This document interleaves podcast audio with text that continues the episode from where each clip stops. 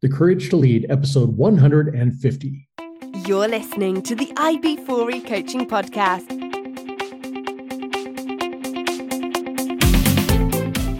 Brought to you by IB4E Coaching, business coaching for executives, entrepreneurs, and small business professionals. Learn more at ib4e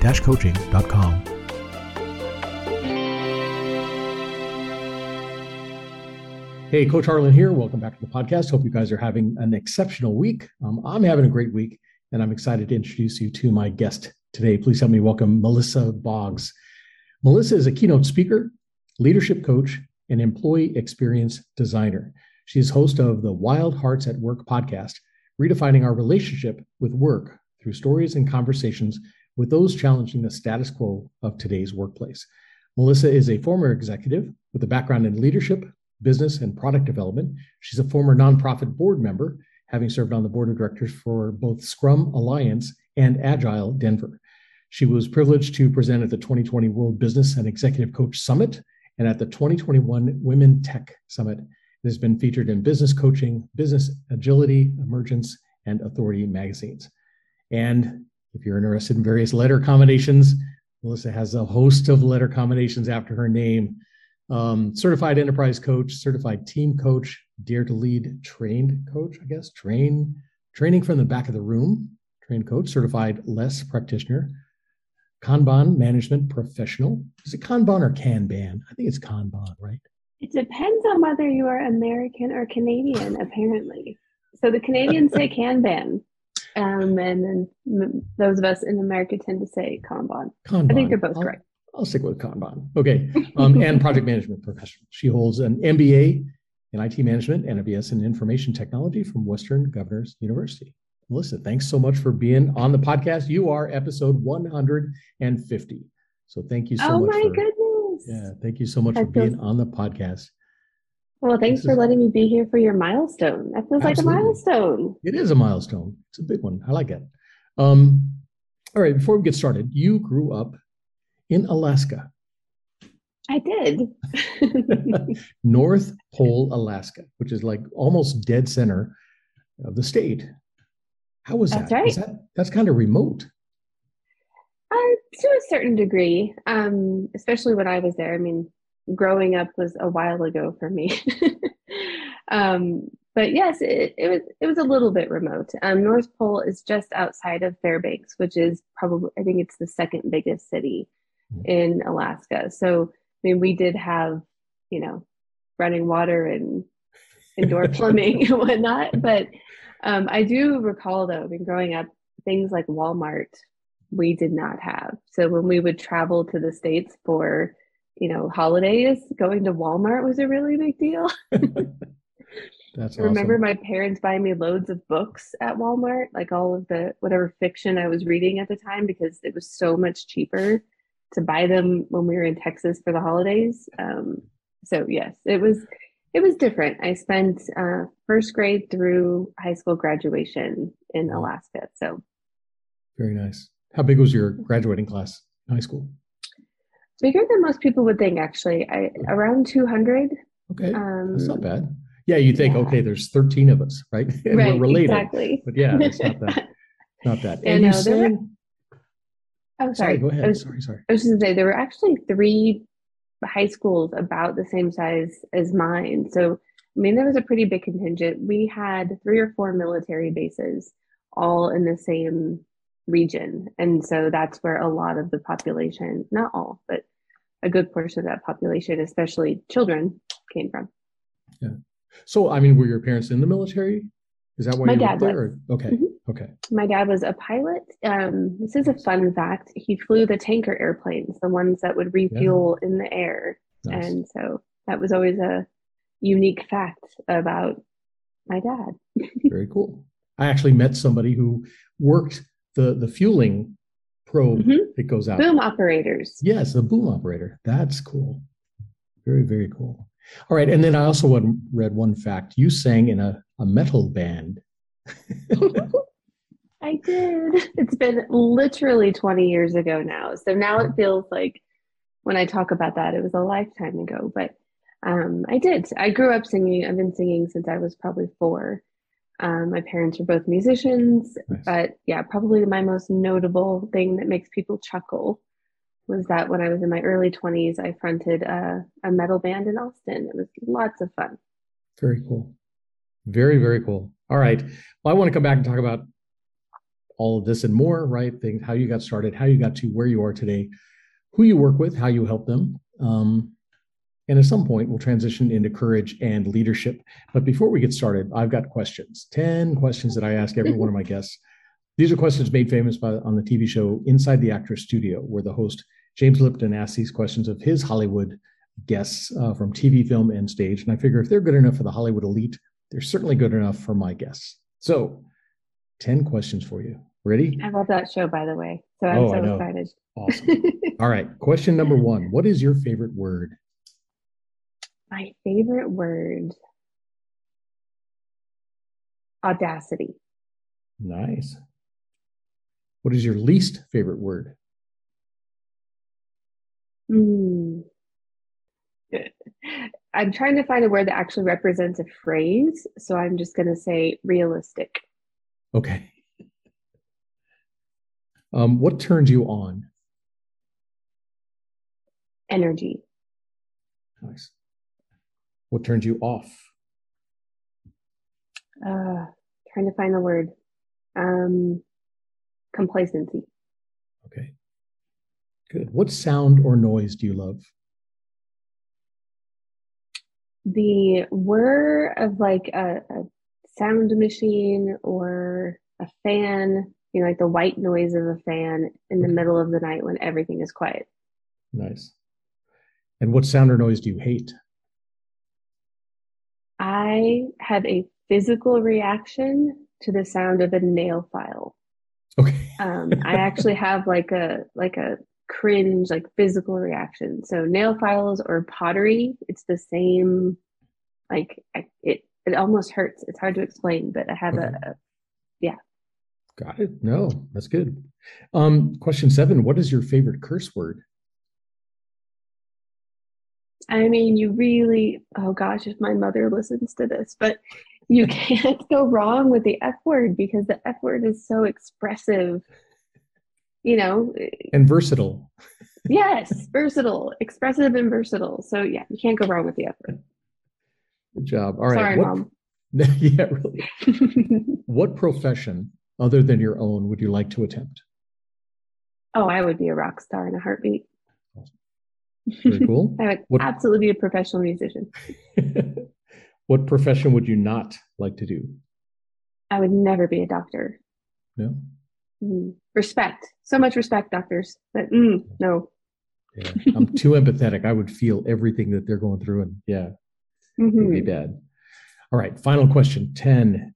If heaven exists, what would you like to hear God say when you arrive at the pearly gates? Mm. Took you long enough because that's how long, you know, because I'm old. It took a long Good. time to get there. Good job. Absolutely. All right.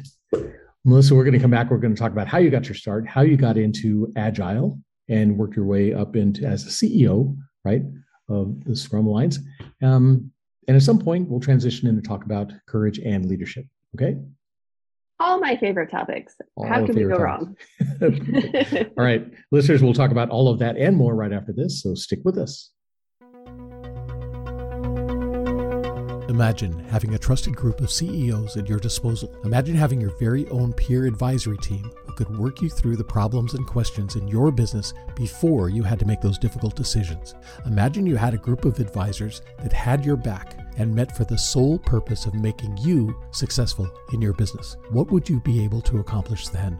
Well, you don't have to imagine anymore. You can have that and more when you join my Business Success Mastermind Group. Join my Business Success Mastermind Group today. Learn more at ib4e-coaching.com forward slash mastermind.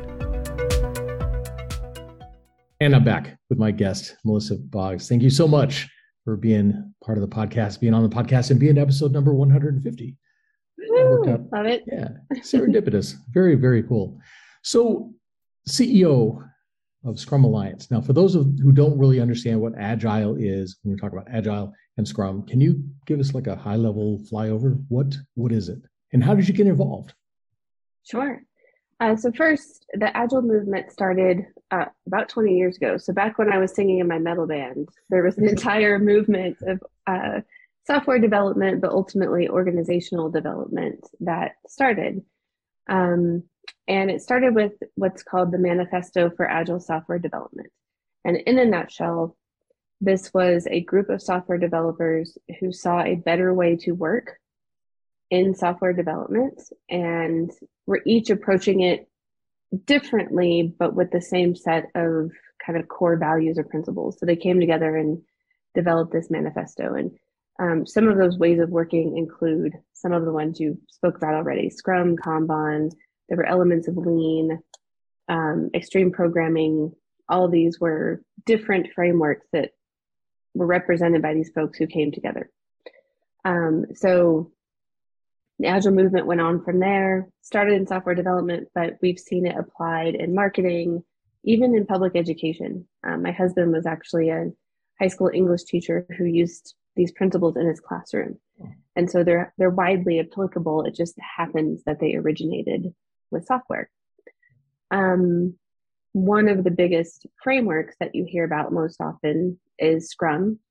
Um, Scrum was originated by Jeff Sutherland and Ken Schwaber, um, even before 2001. Again, all these frameworks sort of existed first, and then they came together to create the movement.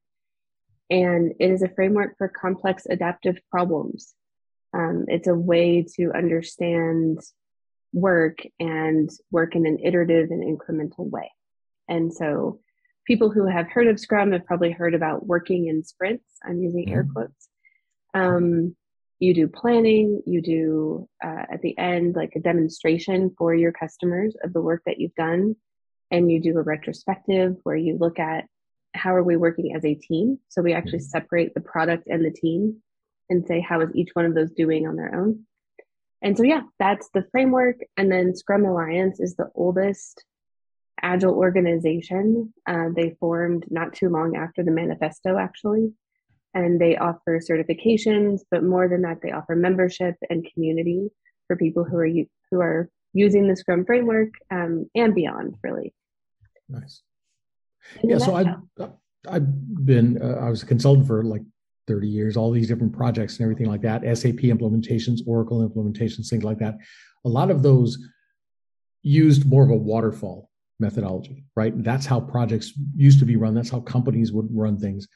And then, like I said, Agile kind of started off software. How did it branch into other business applications and and school? I mean, you know, your husband using it in school. That's that's kind of cool. It is. I think what we saw happen really organically, and I saw this firsthand in a number of organizations myself, is that especially these days, I mean, software is core to every company. Mm-hmm. You know, every, you know, there's a, I don't know if it's a joke or just a saying that every company is a technology company these days. And so what we would see is that you would have your technology organization working in this iterative and incremental way, but all of the other departments in the organization were used to and still speaking the language of these long waterfall esque projects. And so your agility was contained only to the technology department until you could start to work through those things with the other departments and the other industries. So, um, and and that's the interesting thing too is sometimes it even spills over into your customer, right? So, mm-hmm. I actually worked at a company, gosh, probably eight nine years ago now, that we as a company felt quite agile and we were working that direction. But our customers were still used to getting CD-ROMs. Yeah. and so, you know, that is something that's quite difficult to start shifting their mindset. So that's also when it started kind of crossing industries. Um, so it was really quite organic. I don't think anyone set out to say, like, we're going to change the whole world and make all companies all agile. But you can only go so far until you start hitting roadblocks if we're not all speaking the same language. And then as far as getting into things like public education, I think it's a combination of two things. One, I say this, it's going to sound like a joke, but it's not. People like myself who were in technology but married to teachers were going, hey, like, this is cool. You should try this. And my husband, I mean, he probably like pushed me off for like three years. Like three years of me going, no, I really think this could be really neat in your classroom. Because it's all about like creating autonomy for teams. Mm-hmm. And and that's what these kids needed to learn, right? And so that's the second piece that I think opened this door for agility in the classroom is that if every technology or I'm sorry, every company is a technology company and every company is you know starting to lean toward oh we need to be more flexible and agile then so do these kids. Mm-hmm. you know they need to learn these skills that frankly we are having to unlearn.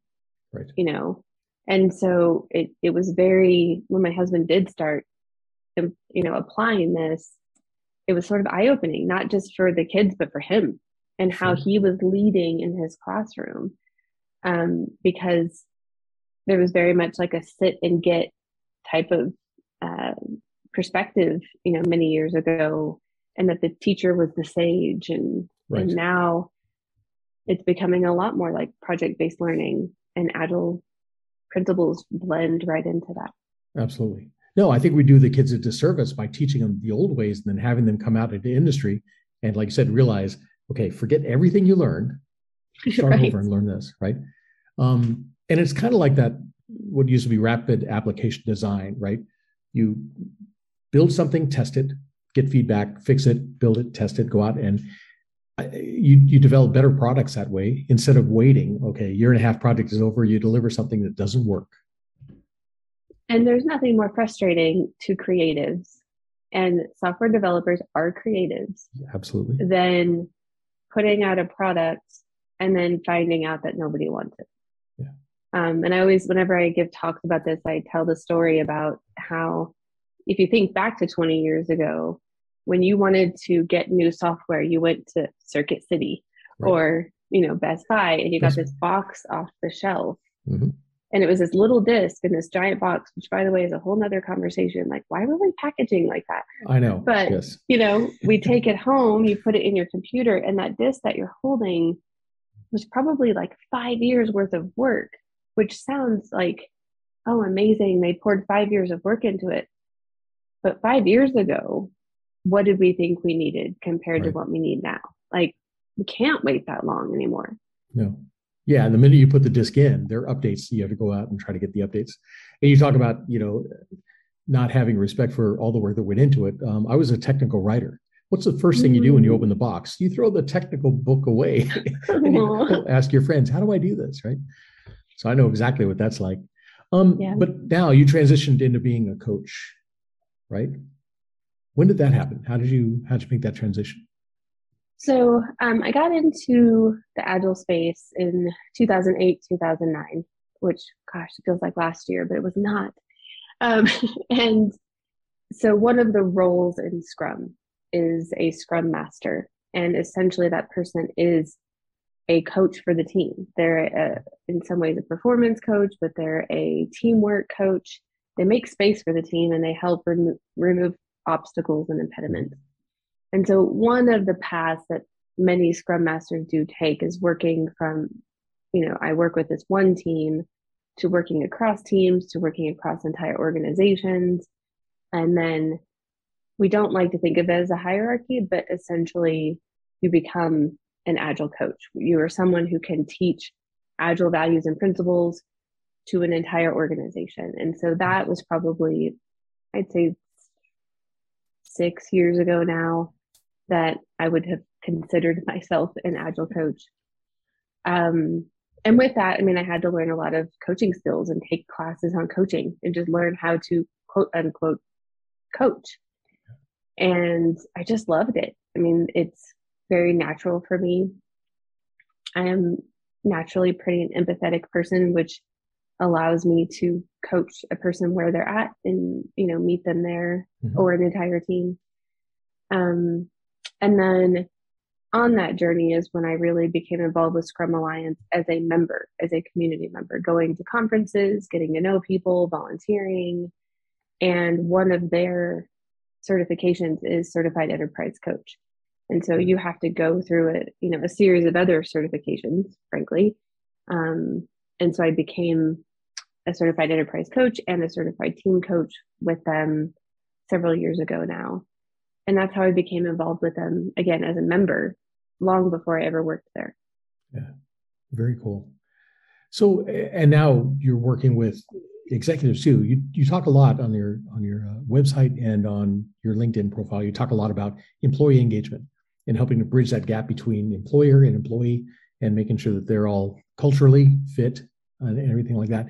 Um, where did those gaps come from? Have they always been there, or is there was there some epicenter that kind of started this? Where did it? Where did that breakdown happen?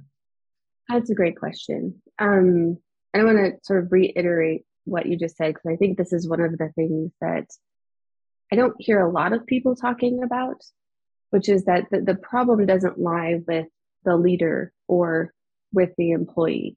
The problem lies with the relationship that exists between the leader and the employees and what that consists of in terms of communication and trust and you know all of the buzzwords we say but they're real yeah. um, and so i think that gap has always been there to a degree however i do think in the last several years what we're starting to see is two things. One there's a generational shift that's happening right? So folks that are roughly my age and in my little micro generation of Xennials, we are now the the VPs, you know, the the directors and those that are younger than us and in the workforce have a certain expectation.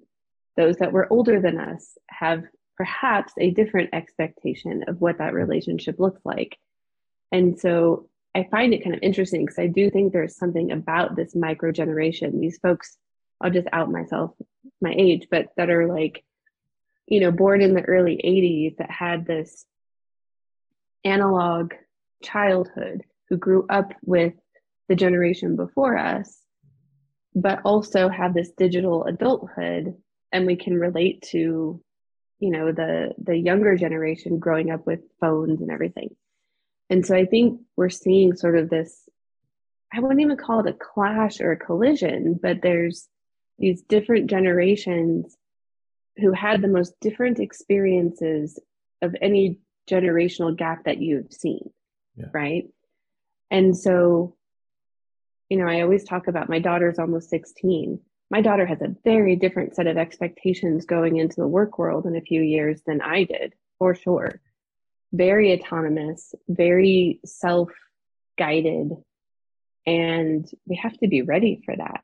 Yeah. And so that's where I think the gap started and is, is maybe bigger than it has been in the past. And then the pandemic sort of accelerated that because yeah. Yeah. you also have folks who are just reevaluating life and priorities and are no no longer willing to accept anything less than a full vibrant life because exactly. man, we all face mortality for two years or yeah. and more. Exactly. Um, so. Yeah, and just world events have kind of brought that to the forefront. But I'm yeah. wondering if the so I'm older than you, much older than you. When I was working at Lockheed Aircraft out in California, we I, it was bad at times, but we thought this is all there is, right? Nowadays, we have access to data from around the world who's doing what, how they're doing it, what they're getting paid, you know, all these different mm-hmm. things that we didn't have ac- access to before. And I'm wondering if that that knowledge has opened up people to where it's like, you know what, I deserve better, or I know there's more out there, more possible. You know, why settle for for this? I'm wondering if that has anything to do with it. One hundred percent, it does. Um, I mean, we have more information at our fingertips than we ever have and we have more opportunities. So the other thing is, in the wake of this pandemic and world events, as you said, there's more opportunity than ever for people to take their hobbies and turn them into careers, right? More opportunity for ever for people to you know, go on Fiverr and, you know, sell services. And so it is harder than ever for organizations to just stay the way they've always been. This is why I said that my least favorite word is complacency.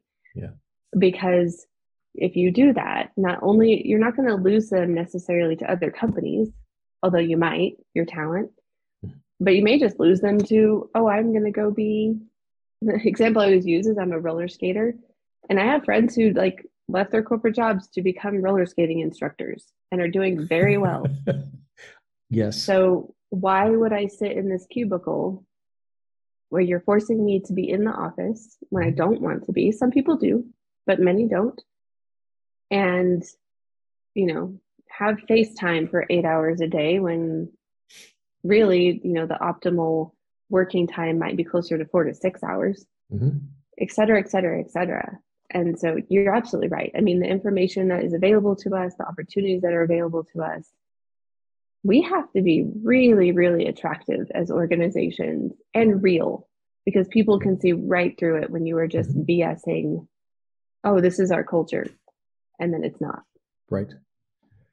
It's our, our culture in words, but we don't actually, yeah, live it. Exactly. Absolutely. Um, one of the blogs you had um, that I read, you were talking about the Great Resignation. Mm-hmm. Now, mm-hmm. That's a big term. Everybody's talking about Great Resignation. I don't. I don't see it as necessarily the resignation, uh, as more like you were saying, a reevaluation. Where am I now? Is this what I want to do? Is this where I want to be and stuff?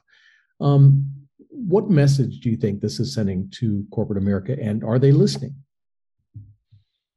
I mean, it, it's kind of what we were just talking about. The message is A, you need to get real about being human centric organizations. Humans work for you. They are not numbers, they are not chess pieces. They are people who have lives, um, who do care about their work. This is another thing that might make me radical. I don't know. But I believe that everyone gets up every day and wants to do the best that they can. Yes, absolutely. And we are symptoms of or, or we're um, products of the system that we're in. And so if you are looking around your organization going like, well, nobody's performing, perhaps we should take a look at, you know, why that might be. It's not because the generation behind you is lazy. Perhaps we are not providing them with the right environment to do the work that they that you want them to do. And then I think the other message is um, I wrote recently an article where I, to- I coined the term, I think. I've Googled this and I don't see anyone else talking about the same way. Okay. Organizational gaslighting. Okay. And by that, I, I mean this idea that it's going to be very tempting for organizations to talk about their core values in an effort to get people in the door. Okay. But people are not going to put up very long with obvious misalignment with your values and your behavior. And so with the great resignation, or even I've heard the great reshuffle, I, we're actually seeing people in their second resignation in the great resignation because they mm-hmm. were sold a year ago this company culture and they got there and it was not what they were told that it was. And the gaslighting part is that at first you kind of look around, you go, Am I crazy? Right. Like you told me that you were all about A, B, and C. And I don't see that at all. No, no, we are. We we love our people. I feel crazy then because like I don't see it. And then they'll go and they'll find another place that does, or that's when they'll go start their own business, you know. Um, are they listening? I don't know yet, to be honest. I mean, I think there is a contingent of of organizations that are taking this seriously. Mm-hmm and I mean that's part of why I have a job, so that's great. Yeah, yeah that's um, good. but I do think it's going to take a little bit more bruising and a little bit more turnover and organizations to understand that this wasn't just a pandemic thing. Like this is not going away. Yeah. People understand their worth now. And so you need to be worthy of them just as you have you know, interviewed people and tried to make them prove that they are worthy of you for years. Right.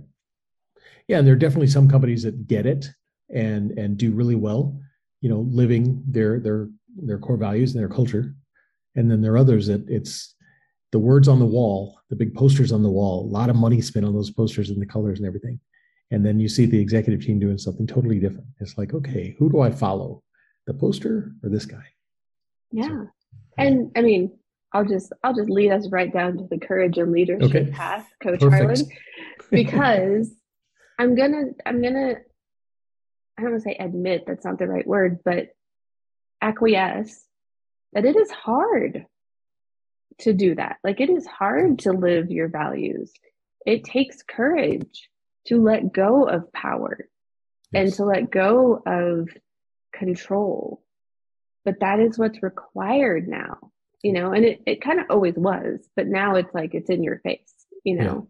Yeah. yeah. Um, the other thing with sort of the generational gap and just the cultural gap that exists is that if you're in, say, a VP position, you've worked your way up, and I that's incredible, right? Like I was a VP at a tech company not too long ago. But that also means that I have not been in the position of the folks that are working, you know, either with customers or with code or whatever it might be. I haven't been in their shoes for quite a while. Right. That is very different than 20 years ago when you had not been in their shoes for quite a while. The pace of change is so fast that if you haven't been in their shoes in three years, guess what? It's probably an entirely different world than it was when you were there. And you were still valuable you still provide leadership and strategy, but you have to be able to listen to your people because they're experiencing something different than you did for sure. Mm-hmm. Exactly. And my background, like I said, organizational change management. So working with these companies that were undergoing some major change, one of the first things we told them is before you make any change at all, talk to your employees. They're on the ground doing the work, hands on. They know what needs to be fixed. They know what works, what doesn't work. Engage them, right? Talk to them get their input because you're going to get them to buy in then to whatever that change is that's coming up even if you don't take their um, their suggestions on the change at least you listen to them and they feel part of the process and they're going to you know accept it a lot more and, and work within it stuff so yeah engagement is huge huge huge so huge. i'm going to point out a couple of things though when we talk about employee engagement we seem to think that it's like only from the employee side. Oh no. Right? Like here's the work and you have to here employee, you must engage with this work or with this change. And what you just described was actually the leader engaging with the employee, which mm-hmm. is phenomenal. Um, I will say I have a little bit of a pet peeve around making employees feel heard because and and engaging them with the change as if it's static, hmm. where you might talk with them and find out something entirely different. Right. This this is where the agility part comes in. Right. You might talk with them and go, oh, and you have this is the courage. You have to be willing to go, oh, my perception of this from let's just call it my ivory tower or my corner mm-hmm. office yep. might have been a little bit off. And based on what I just heard from, you know, these several folks, we actually need to course correct a little bit or or go a different direction and the courage to do that i respect so deeply because again that's kind of against our conditioning. Like ooh i'm higher in the hierarchy. Right. i know better. Maybe. Maybe. Chances are. Right? No because that's that's one thing we talk about in, um, in as far as courage. Intellectual courage the courage to set aside your long held beliefs the knowledge you have to make room for new knowledge. These leaders, I mean, we were kind of brought up to believe that we needed to be the smartest person in the room. And so when somebody comes up with an idea, it's like, if I didn't think about it, we're not implementing that. It's like, no, set that aside, open up. I, I can't know everything. Tell me what you know. Let's work on this together. And I think that's where, like I said, that courage comes in. You have to be willing to have ideas come in from these different areas. It, it could be your subordinate. It could be, you know, a competitor. Who knows? But you've got to set aside your knowledge to make room for all this new knowledge coming out because there's always new stuff coming out. Exactly, especially now. Again, I mean, a lot of this just comes down to the pace of change, which is just so much faster in the world than it ever has been. And it'll keep getting faster. Relentless. So. Exactly. You buy a new phone and then the next day there's a better phone out there, right? Oh, you buy a computer. When you get home and turn it on, there's a brand new computer out there. That's so yeah. Change is relentless. Um, talking about courage, where did you find the courage to uh, first of all, um, I read you you were working what on the East Coast somewhere and then moved out, or where where were you you were working? Um, so like, I spent 17 years in Texas. Okay. And then about five, almost five years ago, we moved to Denver, but that was actually not work related. Okay. Um, but it, it did take a little bit of courage. So um, my daughter, who is now a sophomore, uh, was accepted to Denver School of the Arts as a sixth grader. She is an actor. Nice. And so we made a family decision. Um, she had wanted to be an actor since she was seven years old, still does. Nice. And so we made a family decision to move here and, you know, allow her to attend that school. My son wanted to learn how to ski. Uh, Good place to do it. Yeah. Yeah. Good. And so, um, yeah, that's what brought us to Denver. But it was, it was definitely um, serendipitous, as you said earlier, because Scrum Alliance is actually headquartered literally 10 minutes from the home that we ended up buying. We nice. did not, I did not make that connection. It wasn't intentional. Yeah. But I was 10 minutes away from the company that I ended up working at for two years. So very cool. Very serendipitous. Good stuff. And then transitioning from an employee into you have your own business now, right? That can be scary for some people. Where did you find the courage to branch out on your own? Mm, that's a great question. Well, full disclosure, this is my second time. The first okay. time was a uh, I'll call it a concluded attempt, not a failed attempt. um, when we first moved to Denver, I had a consulting, agile coaching, uh, private practice. And after probably four months, uh, basically like one major client, I ended up getting recruited to a company that I had respected for so long. And it was re- like I just couldn't say no. And so I closed my first business after four months. Um, again, concluded, didn't fail. Right. Maybe failed. I don't know. Um, and, you know, spent a year with them. And then that's actually when I went to Scrum Alliance for two years. Um, after Scrum Alliance, I also worked at a company called Sauce Labs for um, nine months as a their VP of Business Agility, and they were a wonderful company. But frankly, when you have been um, in the role that I was in at Scrum Alliance, it's actually kind of difficult to go work somewhere else. Yeah. And I just had such a this idea of the I'm getting to the courage part, I promise. Sure. Um having at that point been on both sides of the equation that we're talking about, right? I had been the CEO. There were times when I was the CEO that I felt helpless and I don't think anybody realized it. There were things that I did not have control over. Some of them were small, like board decisions that I couldn't influence. Some of them were huge, like global pandemics. Yeah.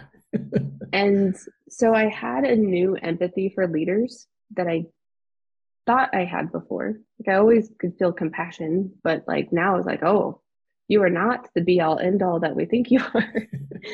um, but I still had a ton of empathy for employees. And that's when I began to see and have such a passion for like the key here is how we speak to each other and, and the mm-hmm. expectations that we have of each other. And so um, I think the courage almost came out of a I don't know if the word is desperation, but definitely a desire to heal that for people, you know, to to not just make cool workplaces, although sometimes that's the shorthand that I use, but to help people bridge that gap because I've been there on both sides. Mm. And it's hard, no matter what side that you're on. It's it's a hard place to be unless you can make that a healthy relationship. Exactly. Um, is there a type of courage you think is most important for entrepreneurs or for leaders in general? Mm. I mean, the word that came to mind was emotional courage.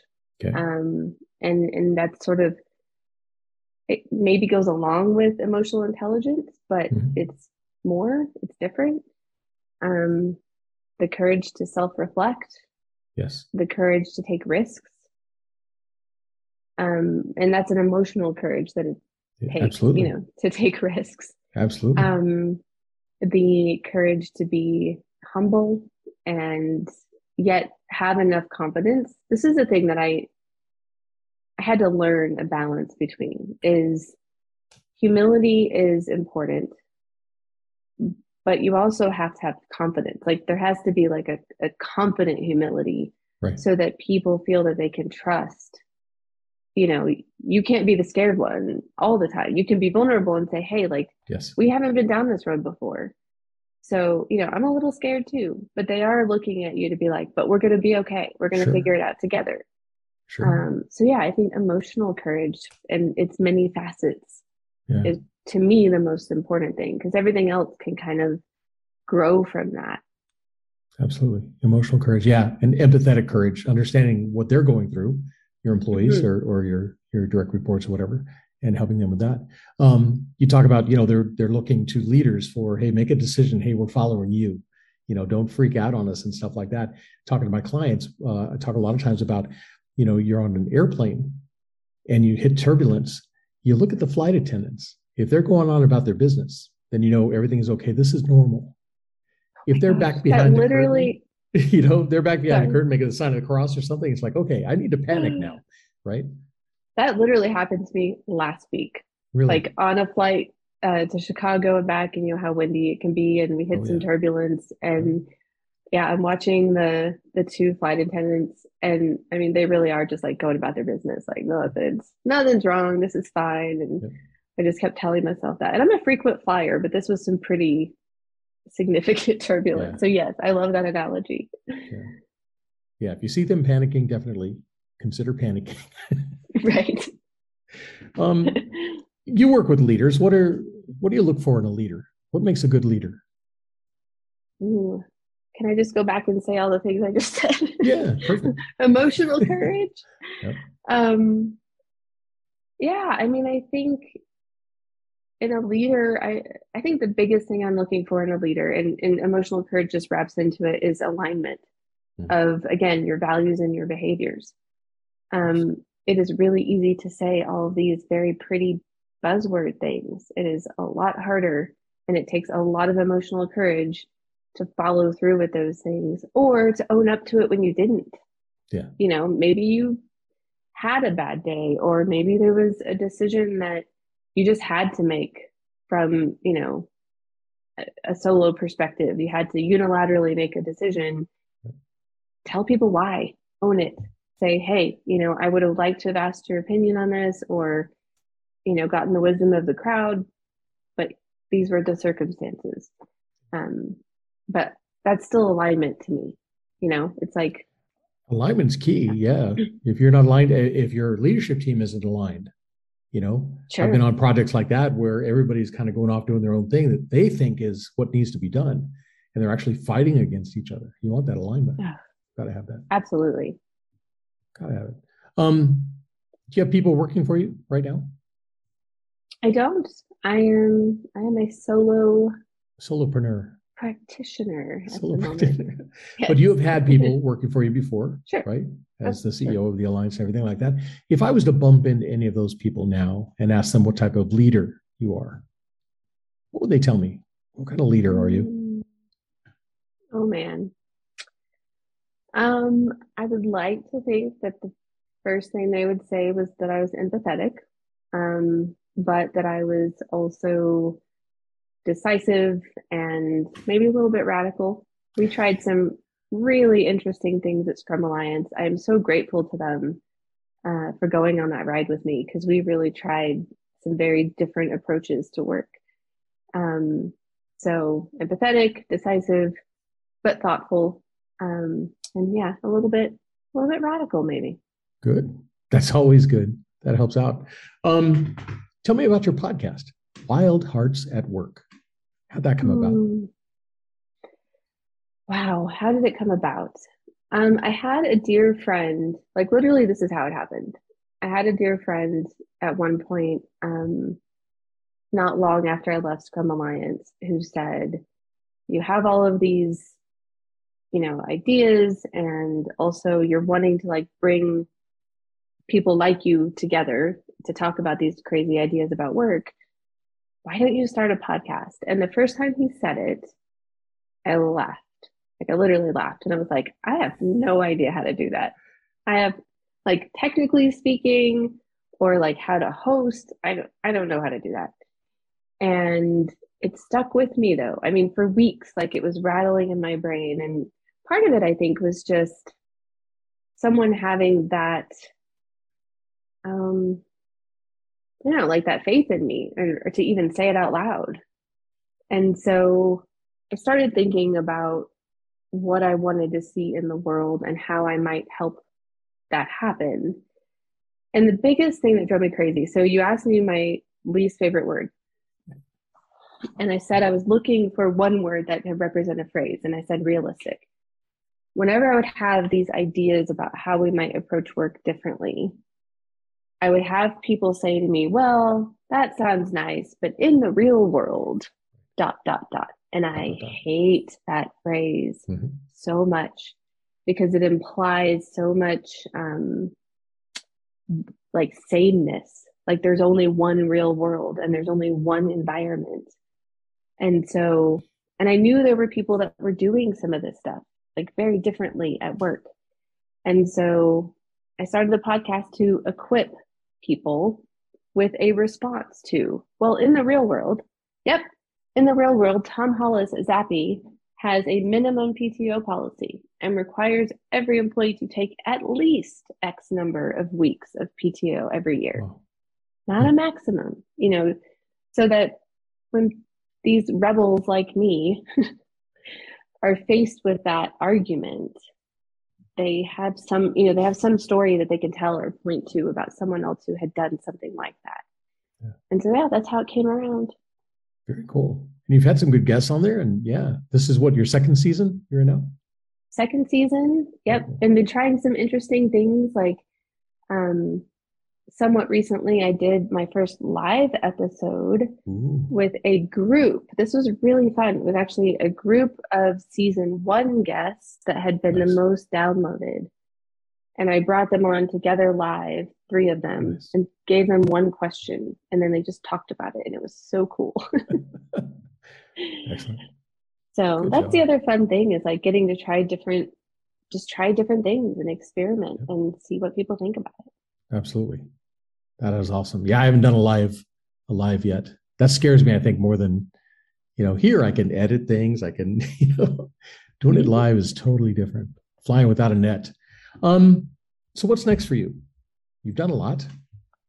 I mean, you've get oh. your keynote speaker, you've traveled all over with with Agile and Scrum, right? You've traveled all over and spoken to all these different groups. What's next for you? Continuing to just spread that message. Um, one of the things that's been so amazing about the podcast is continuing to meet people. You know, I, I joke on the podcast that I didn't in, expect to meet my new best friends on this podcast, but that's what happens when you have essentially a values driven podcast, which is what I have. So I'm meeting all these people who value the same, you know, gritty, radical, different approaches.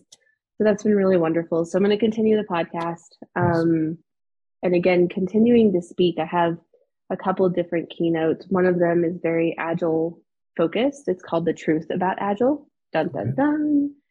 Um, and then the other one is about employee experience, employee engagement, and some of the things that we've talked about. And so one of them is kind of agile community focused, and then one of them is much more applicable um, globally.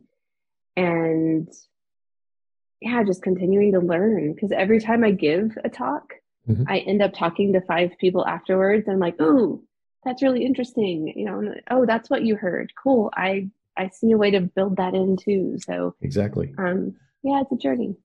Nice. Very cool. Um, and uh, on your LinkedIn profile, you said, and I'm doing it because you told me to, you said, ask me oh, about no. the time I had to threaten a stubborn Swedish heavy metal band that would not get off the South by Southwest stage at the end of their set. Oh my goodness. You, uh, you told me to do it. Person. I'm doing it because you said. I always You're follow right. the rules. Yeah. That is what it says in my bio. You were the first person to actually ask, I think. Um, so for I think five years, I was a stage manager for South by Southwest, uh, which is, if you're not familiar, listeners, a big music festival in Austin. We are actually and, headed to Austin next month. That's our next woo, destination. Woo, looking forward to it. I miss Austin, I have yeah. to say.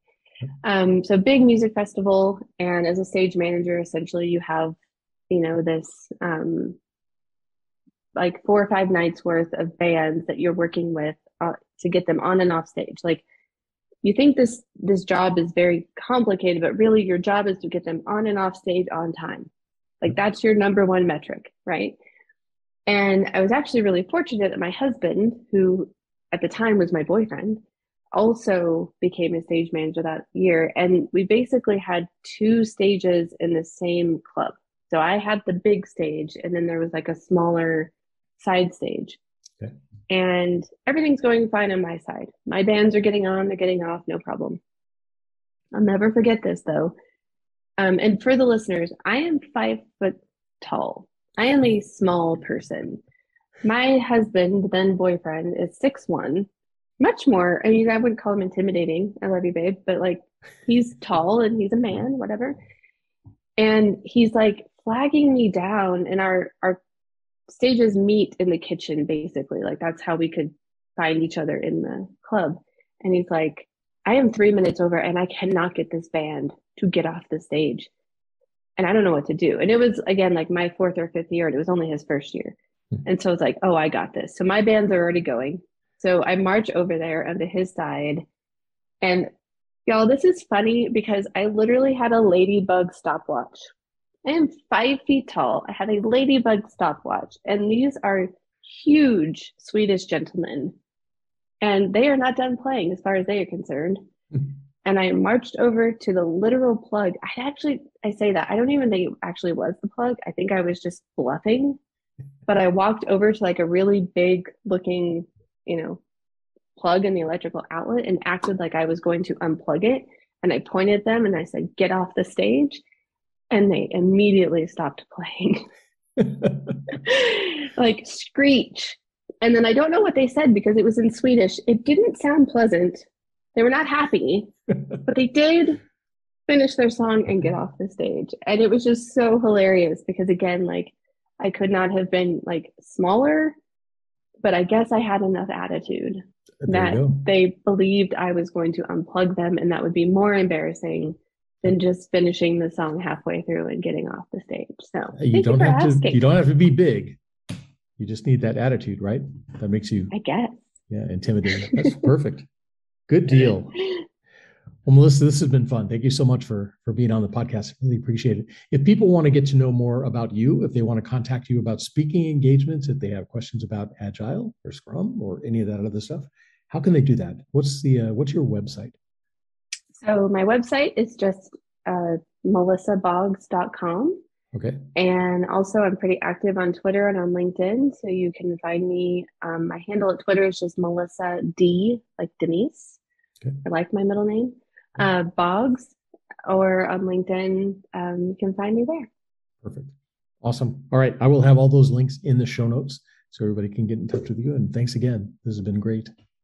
Thank really you. This has been so fun. Yeah, definitely. All right, listeners, hope you guys were taking a lot of notes, a lot of good information here and stuff. Definitely check out melissaboggs.com.